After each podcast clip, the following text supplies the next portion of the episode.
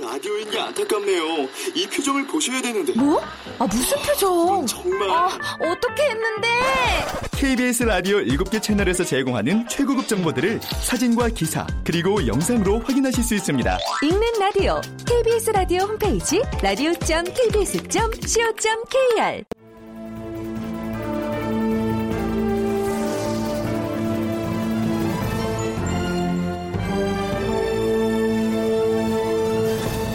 다큐멘터리 역사를 찾아서.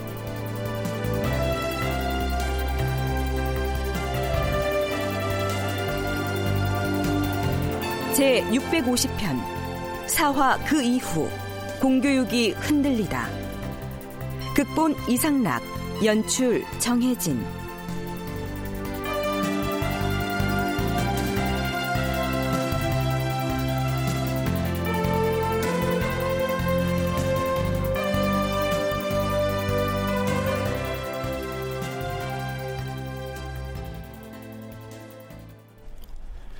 여러분 안녕하십니까 역사를 찾아서의 김석환입니다 중종 31년 1월 11일의 아침 경연에서는 기말로 등의 대신들이 중종과 더불어서 모처럼 교육 문제를 화제로 삼아서 의견을 나누는데요. 그 내용이 잠옷 심각해 보입니다. 들어보시죠. 전하, 지금 지방의 유생들은 학교에 전혀 다니질 않고 있사옵니다. 신이 젊을 적에는 선비의 자제들이 향교에 많이 다녔사옵니다. 그런데 근래에는 누구든 학교에 다니는 것을 욕되게 여기고만 있사옵니다. 앞으로 학교에 다니지 않고서는 과거에 응시할 길이 없게 만든다면 지방에서도 모두 학교에 다니게 할 수 있을 것이옵니다. 지금 선비 집안의 자제들은 유학을 공부한다고 하면서도 향교에는 다니지 않고 있사옵니다. 향교는 하류들이 모인 곳이라 하여 거기 들어가는 것을 수치로 여기기 때문이옵니다. 서울에서도 관학을 기피하는 풍조는 마찬가지이옵니다. 신이 젊었을 때에는 선비의 자제들이 다 사학에 다녔사옵니다. 그런데 지금의 사학은 향교와 마찬가지로 가기를 꺼리는 곳이 되어버렸사옵니다. 중학 같은 경우를 보아도 입학하는 자들이 모두 하류의 자식들인 탓에 사람들이 모두 천하게 여기고 그들과 함께 어울리는 것을 수치로 여기고 있사옵니다. 그렇사옵니다. 실정이 이러한데 학교를 설립한다 해도 유생의 명분만 욕되게 할 따름이옵니다. 만약에 이 기강을 바로잡아 흥기시키지 않는다면 장차 학교는 구제할 수가 없게 될 것이옵니다. 앞으로는 과거 시험을 치를 때 식년시와 별시의 합격자들을 모두 다 관악에 다니는 자들 중에서 나오게 해야 합니다. 요즘의 신료들과 유생들이 유학을 배우는 데 힘쓰지 않는다는 것은 전하께서도 환히 알고 계실 것이옵니다. 옛날에는 글 잘하는 자가 있으면 사람들이 다 귀하게 여겨 좋아하였는데 지금은 글 잘하는 선비를 귀하게 여기지 않기 때문에 선비들이 다 공부에 힘을 쓰지 않고 있사오며 부형들도 단지 과거 급제만을 위한 공부를 시키고 있을 뿐이옵니다. 왜 그런가 하면 문장을 익히는 것이 도리어 일신상의 해가 될 뿐 이익이 없기 때문이옵니다. 조정에서도 글 잘하는 선비에 대한 대우가 너무나 박한 실종이옵니다. 네, 대개는 이런 내용입니다. 앞에서 관학을 기피하는 풍조를 개탄하면서 선비의 자제들이 향교나 사학에 다니지 않는다고 했는데요. 여기에서 언급한 사학은 넉사자를 쓰는 사학입니다. 나라에서 인재를 양성하기 위해서 서울의 중앙과 동부, 남부, 서부에 각각 세운 네 군데의 학교, 즉 중학, 동학, 남학, 서학 등의 교육기관을 통틀어서 일컫는 말이죠. 국가에서 설립한 관학 중에서 제일 정점에 있는 최고 등급의 학교가 성균관이라면 사학은 요즘식으로 말하면 국립 중등교육기관이라고 할 수 있겠습니다. 이제 조선이 건국된 초에 성균관, 사학 그리고 지방의 향교에 이르기까지 제도를 다 정비해 놓았지만은 운영상에 문제가 있었습니다. 재정이 풍부하지 않기 때문에 유생들이 공부 환경이 열악해서 유생들이 성균관에 기숙하면서 공부하려 하지 않고 지방에서 올라왔던 학생들도 다시 내려간다라는 이런 문제들을 지적하는 이야기들이 많이 있었습니다. 거기에다가 세조 때부터 시작해서 성종에 이르기까지 공신 책봉이 잦아지면서 어린 학생들이 그 성균관에 들어가서 공부하는 그 시기에 이미 음직으로 관직을 받는 사례들이 많이 나타나게 됐어요. 그래서 관직에 있는 사람들이 과거 시험에 합격해서 합격하자마자 아주 높은 관직에 나가는 사례들이 많았기 때문에 네, 한국학중앙연구원 원창의 책임연구원의 얘기 들어봤습니다. 한마디로 말하자면 서울의 사학과 지방의 향교는 물론 최고 교육기관인 성균관에 이르기까지 모든 공교육 체계가 유명무실해져 버렸고 과거 시험 역시 벼슬길에 진출하기 위한 여러 가지 통과 의례 중의 하나로 전락해 버렸다는 얘기입니다.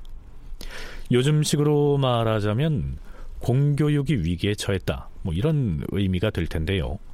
오늘은 중종 재위기의 교육 문제를 짚어보기로 하겠습니다.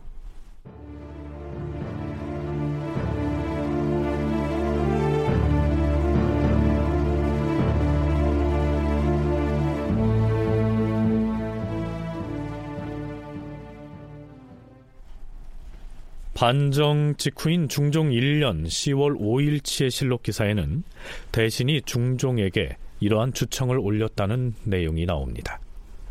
전하, 학교는 세상의 풍습을 교화하는 근원이므로 중히 여기지 않으면 아니 되옵니다.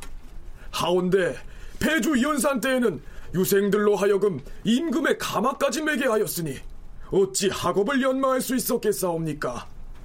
오히려 유생들은 전혀 학문에 힘쓰지 아니하고 부자간이나 형제간에도 학문하는 것을 서로 경계하여 싸웁니다. 청컨대 먼저 성균관을 수리하여 유생을 양성하시옵소서.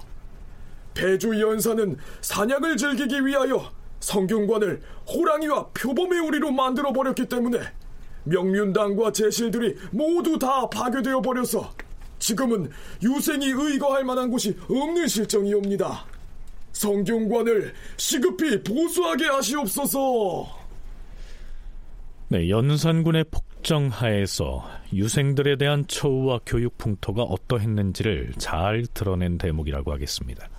그래서 중종은 즉위 초부터 성리학의 입문서 중 하나인 소학을 보급하기 위한 조치들을 취해 나갑니다. 전하, 지금 유생들은 과거 시험 문제에 나올 만한 글만에 숭상할 뿐 성리의 학문을 일삼지는 않는 실정이며 사서오경도 모두 외우기 쉬운 것만을 초하여 읽는 실정이옵니다. 청컨대 사학의 유생들로 하여금 모두 소학을 읽게 하고 때때로 그것을 시험하여 점수를 매긴 다음 그 이치에 통달한 자들을 우대하면 유생들에게 큰 격려가 될 것이옵니다. 그리하라. 네, 무엇보다 중종 10년 무렵 조광조로 상징되는 김효사림이 권력을 잡으면서 소학의 실천, 보급에 박차를 가하게 되는데요. 하지만 김효사화로 인해서 다시 상황이 역전됩니다. 한국학중앙연구원 원창의 연구원과 서강대 계승범 교수의 얘기 차례로 들어보시겠습니다. 연산군 이후에 학문을 숭상하지 않아서 유풍이 예전 같지 않다라는 이런 이야기들은 실록에 많이 나오고 중종 초에도 이것이 큰 어, 문제가 되었습니다. 그런데 이제 연산군 때 사하로 사림들이 커다란 피해를 입고 그리고 반정으로 사림들이 등장해서 성리학적인 가치를 실천하고자 이제 조정을 개혁하고 백성들을 교화하기 위해 서 하면서 소학 보급 운동에 힘썼지만은 사화로 유생들이 또다시 피해를 입게 되면서 유생들이 실망을 많이 했던 것 같습니다. 그래서 학문의 뜻을 둔 선비들이 성균관이나 사학에 나오지 않으려는 경향들이 있었고 그리고 과거 시험 쳐서 관료가 되는 것에 대해서 회의적으로 생각하는 그러한 유생들도 있었습니다. 조광조를 필두로 하는 기묘 사림들이 강조한 것이 뭐냐 하면은 유교적 가치에 맞게 사회의 모든 걸 뒤바꾸자 뜯어 고치자 그런 거였는데 본래 그 수기 치인 그래 가지고 일단 뭘 하려면은 자기부터 뭘 이제 스스로 수신을 해야 하는데 그들이 가장 즐겨 읽은 책이 소학이라고 하는 책이죠. 그러니까 이 항상 보면은 적어도 옆구리에 소학 한 권 정도는 끼고 다녀야 아 이 사람은 정말 공부하는 학생이구나 정말 사림이구나 똘똘한 유생이네 이렇게 말을 하곤 했는데 이 조광조 일파가 갑자기 숙청을 당하고 실권을 하다 보니까 이제 그 한양에 이제 그 지금으로 말하면은 대학 입학 준비를 하는 수험생을 둔 학부모들이 야 너 소학은 보지 말아라 이렇게 이제 만류하는 풍조가 만연되어 있다는 기록이 실록에 몇 차례 나옵니다. 김효사화 직후인 중종 14년 12월 16일치의 실록 기사를 살펴보시죠. 전하, 백성들이 소학을 읽고 힘써 행하게 된 것은 모두 조광조 등이 주창하였기 때문이옵니다. 하운데 저들이 귀양 간 뒤로는 무지한 백성들이 입을 모아서 그들이 죄를 받은 것은 소학을 행하였기 때문이다. 이렇게 말하고 있으니 듣기에 매우 민망하옵니다. 어찌 조광조 등이 죄를 받은 것이 소학 때문이었겠사옵니까? 네, 조광조와 김효사림이 이미 단죄된 마당에 그들을 편드는 것은 매우 조심스러운 상황이었죠. 하지만 소학 실천 운동만은 평가해야 한다는 목소리가 일부에서 나왔던 겁니다.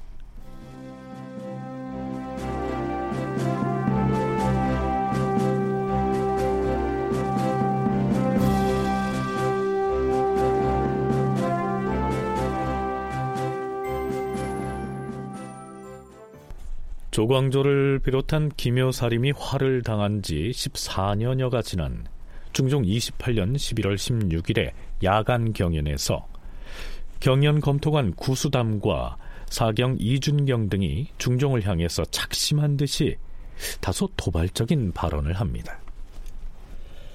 주상 전하, 김인년의 죄를 받은 조광조 등은 옛 일을 잘 알았으나 시에는 어두웠는데 전하께서 그들의 간원이라면 모두 순응하셨사옵니다. 그래서 그들로서는 성군을 만났으니 그 역량을 마음껏 펼칠 수 있겠다는 생각을 갖게 되었사옵니다. 그러나 모든 일을 과격하게 처리하다가 인심을 격발하기에 이르러 나라를 그리친 일이 많았으므로 죄를 받았던 것이옵니다. 허나 그들의 본심을 말하자면 염치를 중히 여기고 학문을 숭상하여 자신의 마음을 다스려 모든 것을 올바르게 하려는 것에 불과하였사옵니다. 그리하여 그 시기에 조정에는 다무의 풍습이 없었고 지방에서는 부당하게 청탁하는 일들이 적어서 오히려 민폐가 없었사옵니다. 그런데 그들에게 죄를 내렸다 하더라도 염치를 중히 여기는 풍습이 좋은 것이라면 그것을 배양하여 존속시키는 것이 옳을 것이고 학문을 숭상하는 풍습이 좋은 것이라면 그것도 배양하여 존속시키는 것이 옳을 터인데 그 후로는 그들 때문에 그 좋은 풍습까지 폐기해버려서 법도를 지키는 자와 나라를 위하는 사람이 없게 되었사옵니다. 그러하옵니다, 전하.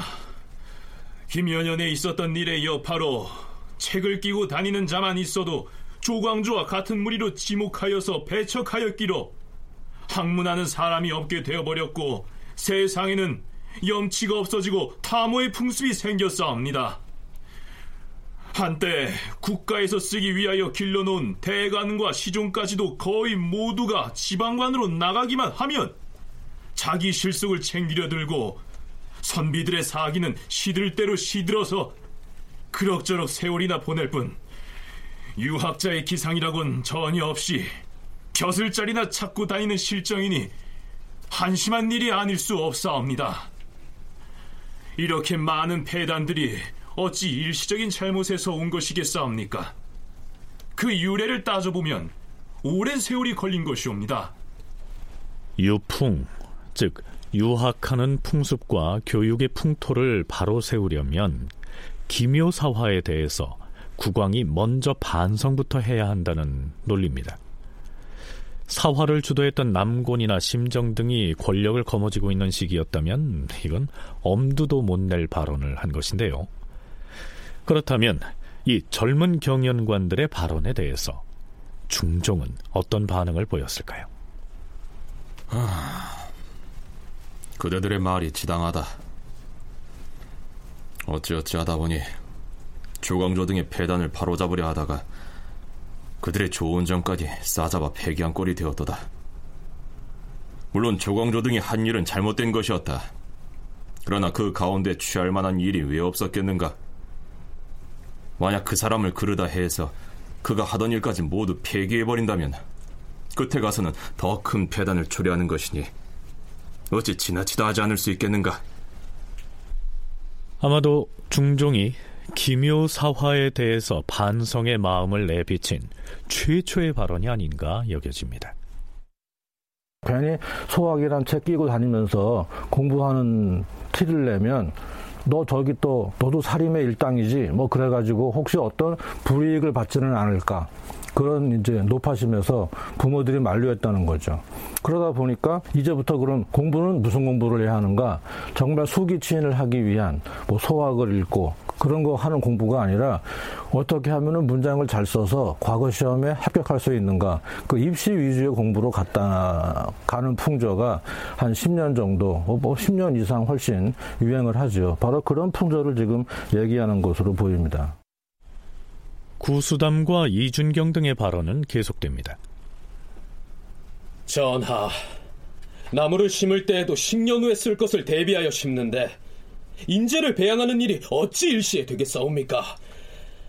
조광조 등이 행한 일들은 잘못되었다 하여도 그때 인재는 많이 배출되었사온데 그들이 단죄된 이후부터는 간사한 자들이 권세를 잡아 위세와 복록을 멋대로 누리고 있으니 전하께서 그 배단의 유래를 아신다면 바로잡게 큰 어려움이 없을 것이옵니다. 조광조 등이 지나치기는 하였으나 그들에게 적용한 법 역시 너무 지나쳐서 등용할 만한 사람이 있어도 그쪽 사람이라 하여 쓰지 않았기 때문에 풍속까지 따라서 변해버렸으니 그것이 어디 옳은 일이겠사옵니까? 모든 일은 시작할 때 계획을 잘 세워야 하는 것이니 인재를 임용하는 일도 마찬가지이옵니다. 인재를 배양하려면 공부하는 풍토가 마련되어야 하옵니다. 그런데 요즘에 와서는 소학과 근사록을 아예 못 읽도록 금해버렸기로 그 책을 끼고 다니는 자가 있으면 사람들이 모두 기묘살림의 무리로 지목하여 비웃고 있어옵니다. 그런데 기묘살림이라 하여 모두 꼭 소학과 근사록을 읽었던 것도 아닐 터인데 그 뒤에 권력을 잡은 사람들이 그들을 미워했기 때문에 그리 된 것이옵니다. 김윤현 때의 사림들이 좋지 못하다고 하더라도 그 책이야 나쁠 것이 뭐 있겠사옵니까? 소학과 근사록은 꼭 배워야 할 책인데도 지금은 사람들이 공공연하게 찢어서 벽이나 바르고 있는 실정이니 매우 큰 배단이옵니다. 그런데요, 이 젊은 두 시종의 발언 좀 위태해 보이지 않습니까? 아닌 게 아니라 영의정 장순손, 좌의정 한효원, 우의정 김근사 등 삼정승을 포함한 대신들이 그날 밤의 경연, 즉 야대에서 구수담과 이준경이 했던 발언을 문제 삼고 나서게 됩니다. 자, 이것이 바로 그날 밤에 구수담과 이준경이 전하께 한 말을 승정원에서 기록한 야대 일기입니다. 다들 보세요. 어디 봅시다. 어허, 아니 어찌 홍문관의 시종이라는 자들이 이런 불경한 말을 아, 이런 이런 이대로 넘길 수는 없습니다. 더구나 그 자들은 이런 말을 해서는 아니 되지요. 자, 이게 무슨 문제란 것일까요? 전하, 이들이 야대에서 전학교에 아린 말들은 모두 불평하는 마음에서 나온 것이지 공정한 의논이 아니옵니다.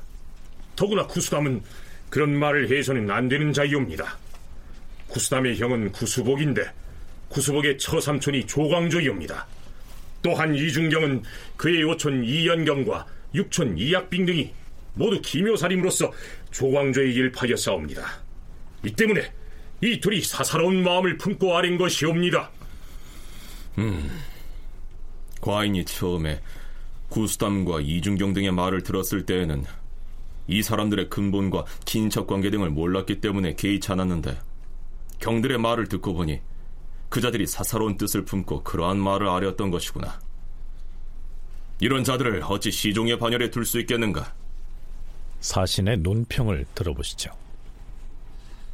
사신은 논한다. 구수담과 이중경의 친인척 중에서 김윤현의 사건에 가담된 자가 있었는데 그날 야대에서 사사로운 감정을 품고 한 말이라 하여서 결국 두 사람은 홍문관에서 파직되었다. 구수담과 이중경은 남들이 자신들을 의심하리라 생각하지 않고 너무 솔직하게 그런 말들을 아뢰었으니 잘못이라면 그것이 잘못이다. 결국 그날 밤 야대에서 했던 기묘사화에 대한 중종의 반성의 변 역시 무효가 돼버린 셈이죠.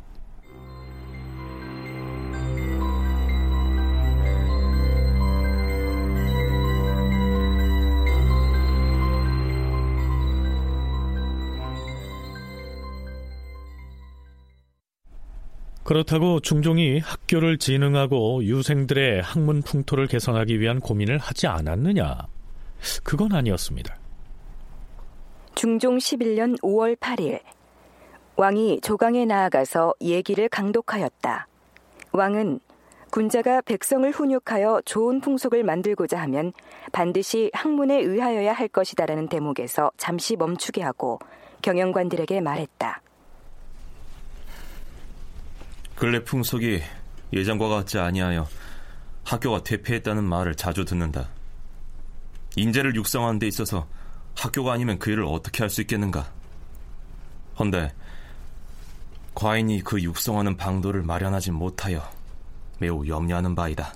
전하, 예전에 유승조가 성균관 대사성일 때에는 성균관에 기숙하는 유생이 많았으며 또한 그때에는 나이가 젊은 자들은 모두 학교에 나가 싸웁니다. 하오나 선비들의 풍습이 아름답지 아니하여 모두 자기 집에서 글을 읽고 생원과 진사도 성균관에서 기숙하려 하지 않으니 원점 또한 별 의미가 없사옵니다. 풍습이 이러하니 어떻게 바로잡아야 할는지 모르겠사옵니다. 전하께서 부지런히 권면하신다 할지라도 아래에서 봉행하지 않은 탓으로 유풍이 절로 이렇게까지 되었사옵니다. 네. 둥굴 원자의 이 원점은 그 뜻이 이렇습니다. 성균관에 기숙하며 지내는 유생의 근태 사항을 살피기 위하여 식당에 장부를 비치해 두고 아침 저녁으로 동그라미를 치게 하였는데 이를 원점이라 하였다. 성균관 유생들의 출석부 같은 것들이죠. 이 원점이 몇 점 이상 돼야 과거에 응시할 수 있는 자격을 부여했는데요. 유생들이 아예 성균관에 나오려고 하지 않는 실정이니까 원점 자체가 별 의미가 없어져 버린 것입니다. 예전에는 성균관 유생이 매우 많아서 정원을 넘기 일수였으므로 자리가 비기를 기다려서 입학하였는데 지금은 그렇지 않아서 인원이 많이 비어싸웁니다. 하오나 오기 싫다는 유생을 억지로 취약시킬 수는 없으니 윗사람이 우선은 학문하는 분위기를 고무하여 진작시키기에 달려 있사옵니다. 학교를 진흥하는 일은 마땅히 고무 진작해야 하나 요책이 없지 아니한가? 근래에는 유학하는 풍습이 문란해서 길에 책을 끼고 다니는 선비가 없으며 또 유생의 복장을 하고 있는 사람도 찾기가 어렵사옵니다. 중국의 유생들은 길을 다닐 때에도 두 권을 쓰는데 우리나라 선비들의 풍습은 한결같이 경박해졌사옵니다. 유생과 일반인은 구별되어 하니 길을 다닐 때 중국처럼 두 권을 쓸 필요는 없다 손 치더라도 푸른 기 시달린 청금은 꼭 입게 하라. 하지만 기껏해야 유생들에게 복장을 제대로 갖추게 하는 정도로는 유학을 공부하는 풍토, 즉 이 유풍을 고무 진작할 수는 없었겠죠. 성균관에 앉아서 공부하는 것보다 어떻게 하면 음직을 받을 수 있나 하는 뭐 이런 생각들을 하는 유생들도 생겨나게 되고 여러 가지 이러한 문제들이 결국은 성균관에서 공부하는 학생들에게 어, 실망을 가져다 줬겠죠. 여기서 열심히 공부한다고 그래서 꼭 문과에 합격하는 것도 아니고 관직에 나간다고 해서 또 성리학적인 어떤 이런 가치를 실현하는데 그런 일을 하다가 또 죽음을 당하기도 하고 하는 이런 것 들이 유기적으로 이루어지면서 이제 관학도 쇠퇴하고 실질적으로 성리학을 공부하는 사람들은 과거 시험을 기피하기도 하고 하는 현상들이 있었기 때문에 중종은 사실상 이 학문을 진흥하는데 굉장히 힘을 많이 쏟았습니다. 음직이라고 하는 것은 과거를 거치지 않고 조상의 음덕으로 벼슬길에 나아가는 것을 일컫습니다. 중종반정 직후에는 상상을 초월할 만큼 많은 사람들을 공신록에 올렸기 때문에 그 후손들이 모두 음직에 진출하게 된다면 공신의 후손이 아닌 사람은 속된 말로 애써 공부해서 과거 볼 기분이 나지 않았겠죠. 조광조 등의 기묘사림이 반정공신의 훈공을 대거 박탈하는 조치를 내렸지만 사화 후에 곧 원위치 돼버렸다는 사실은 이미 소개한 바가 있습니다. 무엇보다도 부모들이 자식을 사학이나 성균관에 보내려 하지 않는다는 것이 문제였습니다. 성균관 유상하고 사학들이 조광조 일파가 한창 특세할 때 그들이 바로 여론을 만들어내고 공론을 생산하는 생산 공장 역할을 했죠.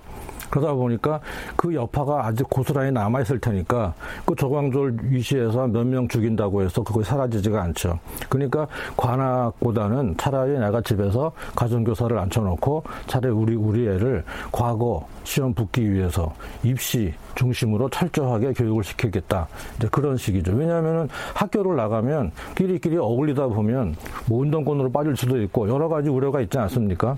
우리 부모님들도 그런 걱정 많이 하셨죠. 당시 똑같은 상황이 발생하고 있는 겁니다. 네, 군사 독재 시절 학부모들이 자식이 이른바 운동권에 빠질까봐 노심초사했던 것과 같은 상황이다라고 하는 이 계승범 교수의 표현이 재미있는데요.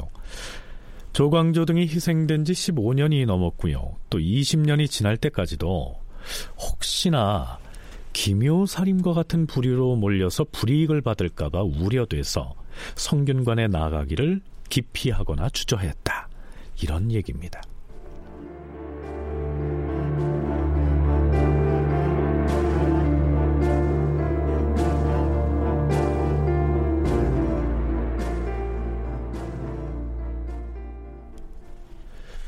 자, 사정이 이러했으니 어떻게든 유생들의 사기를 진작시킬 수 있는 방안을 마련해야 했겠죠.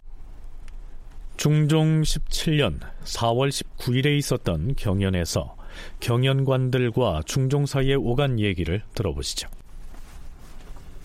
문과 문은 어느 한쪽을 패할 수가 없는 법이옵니다. 요사이 국가에서는 혹 변방에 사단이 생길까 염려하여서 열병도 하고 묵과 시험도 치러서 넉넉하게 상을 내리시기도 하시니 무인들을 대우함이 매우 지극하다 하겠사옵니다. 그러나 문과의 경우에는 유생들을 표창하고 학문을 권장하는 은혜가 무인들에게 미치지 못하는 듯하옵니다. 예전에는 유생들에게 명하여서 재수를 시키기도 하시고 불시에 정시를 시행하여서 인재들을 고무되게 하였사오니 지금도 마땅히 따로 상을 마련하여 표창함으로써 학문을 권장하는 뜻을 보여야 하옵니다. 음, 근래 전강과 재수를 폐지한 것은 과거 시험이 자주 있었기 때문인데 요사이 학교가 쇠퇴하고 해이해졌으니 마땅히 권면하고 격려해서 유생들을 고무하고 진작시킬 것이다. 그리 하시옵소서.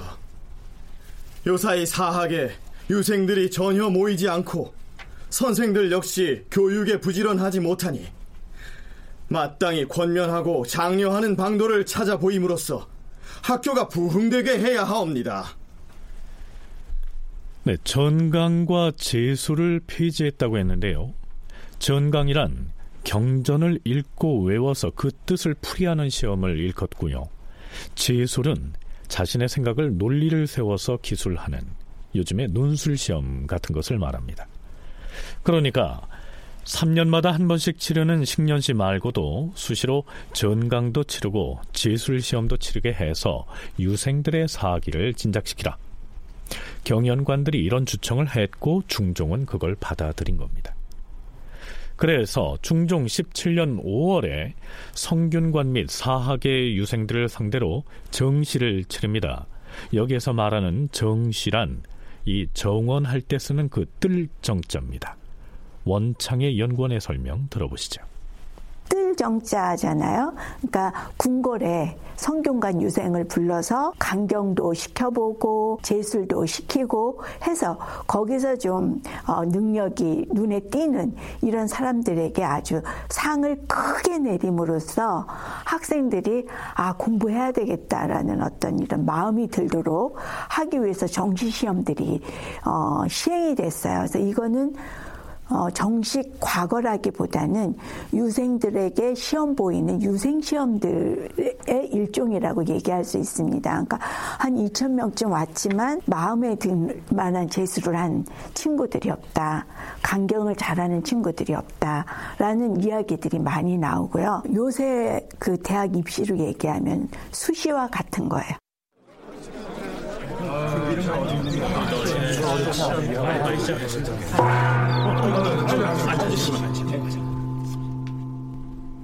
네, 드디어 증소리가 울리고 궁궐들에서 시행하는 정시가 시작됩니다. 그동안 폐지됐던 제술 시험으로 유생들의 실력을 시험해 본 건데요. 그 결과 어떠했을까요? 시관, 즉 시험관으로 참여했던 대신은 그 결과를 이렇게 보고합니다.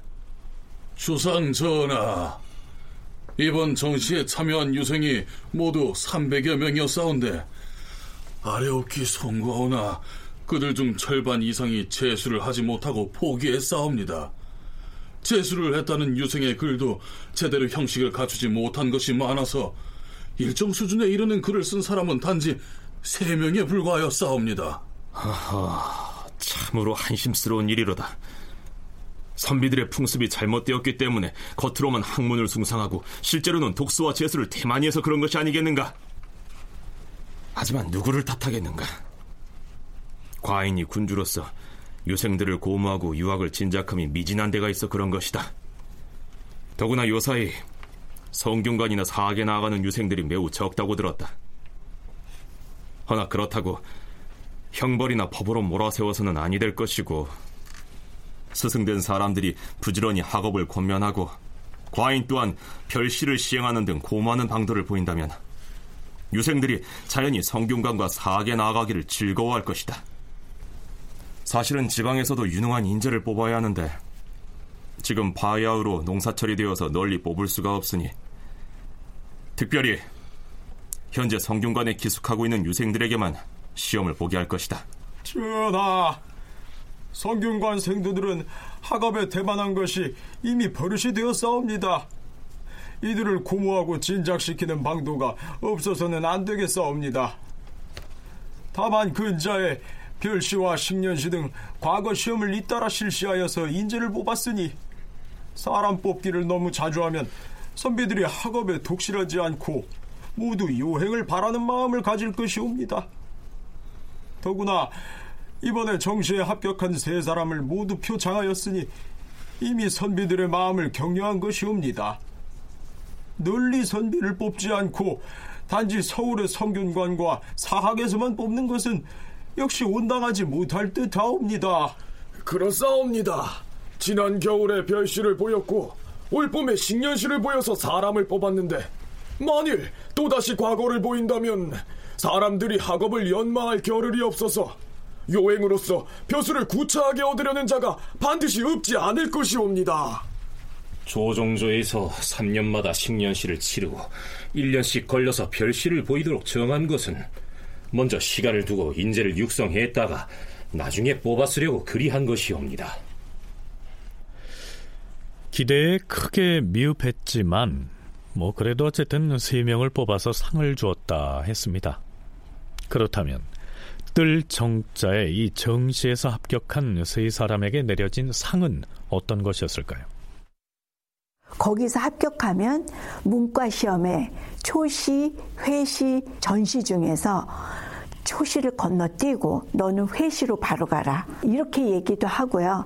아니면 아예 너가 능력이 뛰어나니까 너는 과거에 붙었다. 그러니까 등수를 매기는 전시 시험으로 바로 가라 하는 이런 그 상을 내리는 거예요. 이런 상을 뭐라고 얘기하냐면 직부라고 얘기합니다. 고들 집자에다가 나갈 부자예요. 그래서 바로 시험에 나갈 자격을 준다라는 거거든요. 초시에 합격을 하면 회시에 응시할 자격을 주게 되고요. 회시를 통과하면 마지막으로 순위를 결정하는 전시를 보게 하죠. 그런데 정시에서 뽑힌 이 세 명에게는 초시를 건너뛰고 바로 회시를 보도록 특전을 주었다고 했는데요. 그걸 직부라고 한다는 얘기입니다. 그런데 중종 26년에는 바로 이 직부 때문에 논란이 일기도 합니다. 이번에 김기가 과인 앞에서 사서삼경의 강을 잘하였으니 강한 분수를 계산해서 직부하게 하라. 무슨 얘기냐면요. 김기라고 하는 사람이 임금 앞에서 사서삼경을 강하는 테스트, 즉 전강에서 아주 잘했으니까 그에게 높은 점수를 주어서 초시, 회시, 전시 중에서 회시의 제2단계 시험인 중장에 곧바로 응시할 수 있도록 처리하라. 이렇게 명한 겁니다. 근데요. 이 김기가 누구냐 하면요. 중종의 부마였던 연성위 김희의 친형으로서 김알로의 아들입니다. 이 기사에 대한 사신의 평을 들어보시죠. 김기는 초시에 합격하였다가 회시에서 떨어졌는데 얼마 안 되어 유행으로 임금 앞에서 사서 삼경을 잘 강하였다 하여 특명으로 회시의 중장에 응시하도록 허락하였으니 실제로는 과거 시험의 최종 단계인 전시에 직부한 것이다. 전에는 없던 일이다. 하지만 아무리 이 김기가 척신인 김알로의 아들이라 한들 그에게 특혜를 준 이 조치가 그대로 용인이 될까요? 더구나 이때의 김알로는 귀양지에서 조정으로 복귀는 했지만 아직 세를 구축하지 못한 상태였습니다. 당장에 의정부 삼정승 등 대신들이 반대의 목소리를 냅니다. 주상 전하, 김기는 김알로의 아들이며 연성이 김희의 형인데 그를 회시에 직부하도록 전교하신 것은 온당치 못하옵니다. 회시에서 떨어진 자를 전강에서 통을 받았다 하여 어찌 회시의 중장에 직부하도록 허락하실 수 있사옵니까? 이 소식을 들은 사람들이 매우 해괴하게 여기옵니다. 속히 고치게 하시옵소서. 근래 유생들이 글 읽기를 좋아하지 않아 사서삼경에 통달한 자가 적은데 김기는 사서삼경을 잘 강하였다. 그래서 특별히 명하여 회시의 중장에 직부하게 한 것이다. 지난번에도 과인이 보는 앞에서 강설을 할때 나윤명과 이진이 대학에서 통을 받아 바로 전시에 직부하게 했는데 대간이 부당하다 했기에 회시에 직부하게 했던 것이다. 이런 전례가 있는 것을 알고서 그리한 것이다. 아니 문제 삼지 말라. 여기에서 통을 받았다 하는 말은 합격을 의미합니다. 그래서 김기는 바로 회시의 중장에 직부돼서 무난히 합격했을까요? 아니었습니다. 대신들에 이어서 대간에서도 그 부당함을 논박하고 나서자 중종은 하는 수 없이 이렇게 물러납니다. 대신에 이어서 대관들도 모두 부당하다고 하니 김계를 회시의 중장에 직부하도록 한 특명은 거두고 대신에 다음 식년시를 치를 때 회시부터 보도록 조처하라. 다음 식년시에 회시의 중장부터가 아니고 회시의 처음 과정부터 시험을 치르게 한 것입니다. 이 기사에 대한 사관의 평이 아주 흥미로운데요. 김기는 어리석고 경망스러운 데다 당시 세도가에 빌붙는 자들과 상종하면서 밤을 낮삼아 술을 마셨다. 결국에는 병을 얻어서 그의 아비인 기말로보다 먼저 죽었다.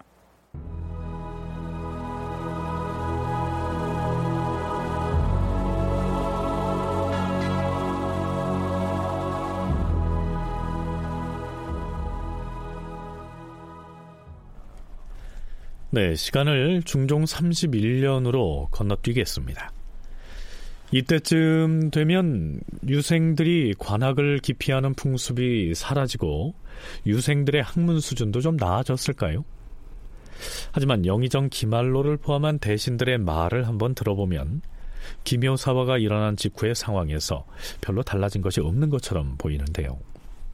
전하, 선비가 학문을 할 때는 반드시 여럿이 모여 강론을 하는 법인데 근래에는 전혀 학문에 힘을 쓰지 않사옵니다. 그래서 서도와 원전법을 다시 만들어서 관악에 모여 학문을 강습하게 하였으니 이는 폐단을 바로잡는데 좋은 방법이 될 것이옵니다. 오늘날에는 책문을 조집하는 폐단이 극심한 탓으로 별시 때에는 아예 사부로서 사람을 뽑고 근래 성균관에서 재수를 할 적에도 배유를 시험하고 있사옵니다. 하지만 이 때문에 유생들이 전시에서도 반드시 배율로 사람을 뽑을 것이라 여기고 모두 사운 배율을 베껴서 외우고 있으니 만약 이런 풍조가 계속되면 종말에는 부화한 폐단이 매우 심할 것이옵니다. 네. 어려운 말이 너무 많이 나오지요. 간단하게 정리를 하자면 하도 공부를 안 하니까 성균관에서 출석을 체크하는 원점법을 다시 도입했고요. 서도를 실시했다고 했습니다. 서도란 이런 것이죠. 서도란 공부하는 유생들에게 학문을 권장하기 위하여 매일 그 유생이 읽은 글이나 책을 기록해서 달마다 예조에 보고하는 제도를 일컫는다. 억지로라도 공부를 시키겠다는 겁니다. 하지만 그 시기 과거 시험장의 풍경을 보면 진지하게 학문을 하는 유생들의 모습을 발견하기가 쉽지 않았던 모양입니다. 책문을 초집하는 폐단이 심해 아예 사부나 배율로 시험을 치렀다라고 했는데요. 이 말은 과거 응시자들이 미리 예상 문제를 잔뜩 베껴 가지고 나왔다는 얘기입니다. 그래서 즉석에서 운을 불러주고 시를 짓게 했더니 마지막 논술 시험인 전시에서도 그렇게 할까봐 5원 또는 7원의 시구절을 베껴서 외우고 있더라. 이런 풍조를 방치하게 되면 종국에는 실속이 없는 지식의 허울만 화려한 폐단이 더욱 심해질 것이다. 이렇게 진단하고 있는 겁니다. 3년마다 보는 그 시험에 응시할 수도 있고 좀 더 쉬운 별시 시험에 응시할 수도 있고 그런 건데 이제 별시가 시험이 많이 치러지면 어떤 폐단이 있느냐면 이 별시는 재술 시험만 보는 거예요. 그러니까 요새 말하면 논술 시험만 보는 거예요. 그러니까는 정식 과거 시험은 사서 오경 공부를 해서 그거 외우고 그리고 사서의 뜻을 정확히 알고 그런 것들을 하면서 또 이러한 그 재술도 하고 하는 이런 것들이 두 개가 같이 병행이 되어야만 그 나라에서 원하는 그 인재상이 되는데 그냥 재술 시험만 봐서 쉽게 과거에 합격할 수 있다면 강경 공부는 안 하고 다들 글을 어떻게 하면 멋있게 쓸까 이런 데만 치중할 수 있는 거잖아요. 대신들의 얘기 좀 더 들어보시죠. 주상전하, 요즘 요생들의 사정을 듣건데 국가에서 아무리 성심을 다하여 학문을 권유하여도 그대로 따르려는 뜻이 없다고 하옵니다. 예전에는 성균관 대사성이 통독을 할 때에는 유생들이 강습에 매우 열중하였는데 지금에는 아무리 통독을 해도 별다른 소득이 없사옵니다. 유생들 중에서 뒷줄에 앉은 자는 가지고 온 책에 강습하고 있는 내용과는 무관한 것이기도 하고 혹은 아예 책을 가지고 오지 않은 자도 있으니 강습의 뜻이 없음이 이와 같사옵니다. 또한 듣건데 지난번 정시에 응시한 유생 2천여 명 중에서 쓸만한 글을 써서 합격한 자는 겨우 두 명밖에 되지 않았다고 하니 학문에 충실하지 않음이 이런 지경이옵니다. 이 배단을 어찌 말로 다 할 수 있겠사옵니까? 전하, 책문의 경우도 마찬가지이옵니다. 대저 책문이란 선비가 온갖 글을 두루 읽어서 모든 문장에 다 능통한 뒤에 자신의 포부를 책문에 반영하여 쓰는 것이옵니다. 그러므로 국가에서 책문 과목을 설치하여 시험하는 것은 현안 문제를 진단할 줄 아는 인재를 가려서 쓰기 위해서이옵니다. 책문의 주제는 당 시대의 현안이나 혹은 재변에 관해서 묻기도 하고 혹은 역대의 인물에 대해서 묻기도 하옵니다. 그런데 유사한 글들을 많이 베껴 가지고 와서 표절을 하여 한 편의 글을 만드는 실정이니 편지 한 통 쓸 줄 모르는 자도 그럴듯한 책문을 지어 유행히 합격을 하고 있사옵니다. 근래 이 폐단을 바로잡기 위해서 별시나 초시 때는 책문으로 시험하지 않고 있사오니 최종 단계인 전시 때 책문을 시험할 것인지의 여부는 전하께서 정하여 처리하시옵소서. 기묘사가 일어난 게 중종 15년이니까 벌써 한 15년이 지난 다음이니까 이미 15년 동안에 공부하는 학습 풍조가 철저하게 입시 위주로 바뀌었다는 것에 대한 지적이라고 보는 것이 타당한데 이것은 꼭 중종 초기 요때만 쟁점이 되었던 문제가 아니고 어떻게 가장 적절하고 훌륭하고 성품을 갖춘 젊은이를 관료로 뽑을 것인가. 이것은 조선왕조 500년간 거의 변동 없이 계속 쟁점이 되었던 아주 중대한 사안 중의 하나인데요. 이런 거 지금도 있죠. 근데 문제는 뭐냐 하면은 이 조광조라거나 이 소위 사림이라고 하는 사람들은 천거제를 좋아해요. 하지만 천거제는 조광조 등이 제도 개혁의 일환으로 추진했던 것을 김효사와 이후에 폐지해 버렸기 때문에 다시 도입할 수는 없었겠죠.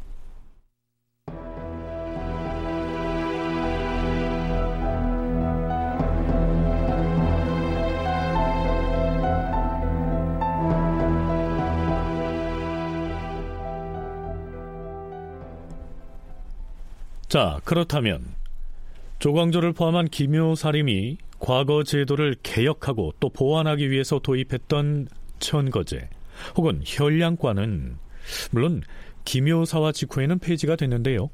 그 천거제를 통해서 기왕에 뽑혔던 사람들은 어떻게 처리했을까요? 중종 19년 8월 6일 사원부에서 천거로 뽑힌 혈량과 출신으로서 아직 직첩을 회수하지 않은 인원의 명단을 가지고 와서 아뢰었다. 전하, 천거에 의해 벼슬을 얻은 자들 중에는 직첩을 아직 회수하지 않은 자도 간혹 있으므로 모두 회수하도록 교지를 내려주실 것을 청하옵니다. 음. 헌데 혈량과로 급제한 자 중에 그 전에 이미 유품이 된 자도 있는데 과거에 급제를 했을 때에 규례에 따라서 준 가자를 수탈하기를 청한 것인가 아니면 그 전에 준 가자까지도 마저 수탈하기를 청한 것인가? 자, 이게 무슨 얘기냐면요. 조광조 등이 혈량과에 의해서 사람을 추천받아서 합격시킬 때 그 추천받은 사람들 중에는 과거 시험을 치르지는 않았지만 그 전에 이미 관직에 진출해서 육품 이상의 벼슬을 가진 상태에서 응시한 사람들도 있었습니다. 물론 그런 사람이 혈량과에 합격했다면 그 직급을 더 높여줬겠죠. 그런데 이제 혈량과를 폐지해서 파방을 했으니까 즉 합격을 무효화했으니까 직첩을 수탈해야 하는데 합격한 뒤에 추가로 받은 직첩만 빼앗을 것이냐 아니면 아예 그 이전에 갖고 있던 벼슬까지 다 빼앗아 버릴 것이냐 중종은 이걸 묻고 있는 겁니다. 전하, 본디 벼슬이 있던 사람이 천거되었다면 그 전에 벼슬은 수탈할 수 없사오나 천거 뒤에 등급을 뛰어넘어 받은 것은 수탈해야 하옵니다. 음, 혈령과는 이미 폐지되었으니 수탈해야 마땅하다. 천거는 그때 말고도 지금도 간혹 하고 있으니 그 직첩을 수탈하는 것은 가벼운 일이 아니다. 당초에 어느 벼슬에 있다가 천걸 받아서 어느 벼슬이 되었는지를 상세히 상고를 해서 다시 논의하도록 하라. 조광조가 도입했던 혈량과는 추천, 즉 천거를 통해서 인재를 등용하는 방식이었지만 조광조 이전에도 간혹 숨은 인재가 있으면 과거를 거치지 않고 천거를 통해서 발탁하기도 했지요. 앞에서 우리는 중종 제위기에 관악이 쇠퇴하고 또 유생의 수준이 저하됐으며 이로 인해서 과거 시험 또한 변질돼서 좋은 인재를 뽑는 데 기여하지 못했다 하는 내용 등을 짚어봤습니다. 그렇다면 이렇게 허울만 좋은 과거 시험보다는 다시 천거제를 도입해서 이 현량과로 사람을 뽑아 쓰는 쪽으로 제도를 바꾸면 되지 않을까요? 유교 정치, 왕로 정치가 뭐냐 하면은 덕과 인으로 왕이 솔선수범하고 신하들은 그런 왕을 보필하면서 정말 내가 성심으로 내 뜻을 바로 세우고 민생 안정책을 취하면서 이런 정치를 해야 하는데 일단 내가 사람이 된 사람을 뽑아야 한다는 거죠. 지식이 뛰어난 놈보다 성품이 된 사람을 뽑아야 하는데 현재의 과거 제도 시스템으로는 성품이 잘 된 사람을 뽑는 길이 없다는 것이라는 게 이 살인파들의 그 주장입니다. 그런데 기존 대신들도 그 말에 그럼 반대했느냐? 반대한 게 아니라 원론적으로는 동의합니다.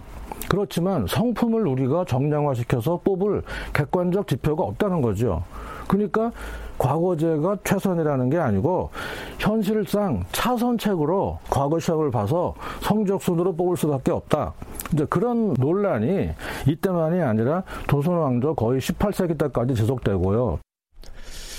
크게 변별력을 기대할 수 없는 기존의 과거 시험보다는 인품이 훌륭한 사람을 추천받아서 벼슬길에 진출시키는 천거제가 더 좋은 제도일 것 같기는 하지만 사람의 성품을 어떻게 정량화해서 평가할 것인가 그 기준을 정하기가 어렵다는 얘기입니다. 그러니 아쉬운 대로 오랫동안 시행해온 과거 제도에 의존할 수밖에 없었다. 계승범 교수의 분석이 그러합니다. 조선 후기 때 성호 이익이라거나 상당수의 우리가 아는 시학자들은 과거제를 비판하고 천거제를 시행하자고 합니다. 원론적으로는 타당하죠. 그러나 문제는 뭐냐 방법론상에서 객관화를 시킬 수가 없다는 거죠. 그러니까 조광조가 실시한 현령가만 해도 그 숱한 반대를 무릅쓰고 28명을 뽑았는데 그럼 28명의 성품을 누가 보장하느냐? 조광조가 보장하는 거죠. 그러니까 방법론이 없는 거예요. 그러니까 지금 우리가 마치 비유하면 대학 입시를 다양화해서 시골에서도 쉽게 들어갈 수 있게 하고 꼭 뭐 학업 성적만으로 뽑지 말고 다양한 인재를 뽑자 하다 보니까 지금 대학교 가는 방법이 천 가지가 있다 그러는데 결국 누가 들어갑니까? 그 정보를 다 알고 있는 부잣집 강남집 아이들이 들어가는 것이죠. 그러니까 이게 참 문제가 심각한 거죠. 마지막으로 한 가지를 더 언급하기로 하겠습니다. 지금까지 우리는 중종실록을 살펴보면서 뭐 관악이 쇠퇴했다. 유생의 수준이 저하됐다. 유학을 배우려고 하는 풍습이 문란해졌다. 또 과거가 유명무실했다. 뭐 이런 기사가 전 재위 기간에 걸쳐서 무수히 등장한다고 알려드렸습니다. 하지만 원창의 연구원은 그렇다고 해서 이 당시 선비들의 학문 수준이 전반적으로 낮아졌느냐? 그렇지는 않았다고 얘기하고 있네요. 조광조가 소학 운동을 벌이는 것도 이제는 성리학을 단순히 공부만 해서 머리로 아는 게 아니라 일상생활에서 실천하는 게 굉장히 중요하다라고 얘기하는 그래서 성리학의 공부가 실천도 하고 그리고 더 형이 사학적인 측면으로 철학적인 측면으로 연구하는 사람도 있고 그 다음에는 이것을 예에다 어떻게 적용할까라는 공부들이 사실은 이 시기부터 지금 시작되는 시점이라서 과거 시험에 응시하는 학생들의 수준이 조금 떨어질 수는 있지만 학문의 수준 자체가 저하됐다라고 보기는 어렵다는 거죠. 과거에 시험 보러 오지, 나오지 않는 유생들 중에는 깊이 있는 성리학을 공부하는 친구들이 많이 있었고요. 네. 사화 이후에 공교육이 무너졌다. 이렇게 이해할 것이 아니고요. 당시의 유생들이 관학, 즉 공교육을 외면했다. 이 정도로만 이해하면 될 것 같습니다. 다큐멘터리 역사를 찾아서 다음 주 이 시간에 계속하죠.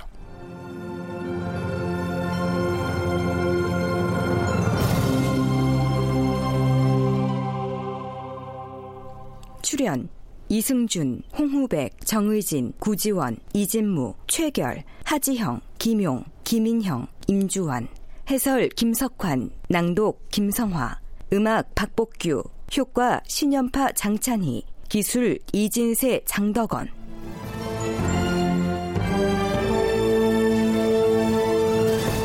다큐멘터리 역사를 찾아서 제 650편 사와 그 이후 공교육이 흔들리다 이상락 극본 정혜진 연출로 보내드렸습니다.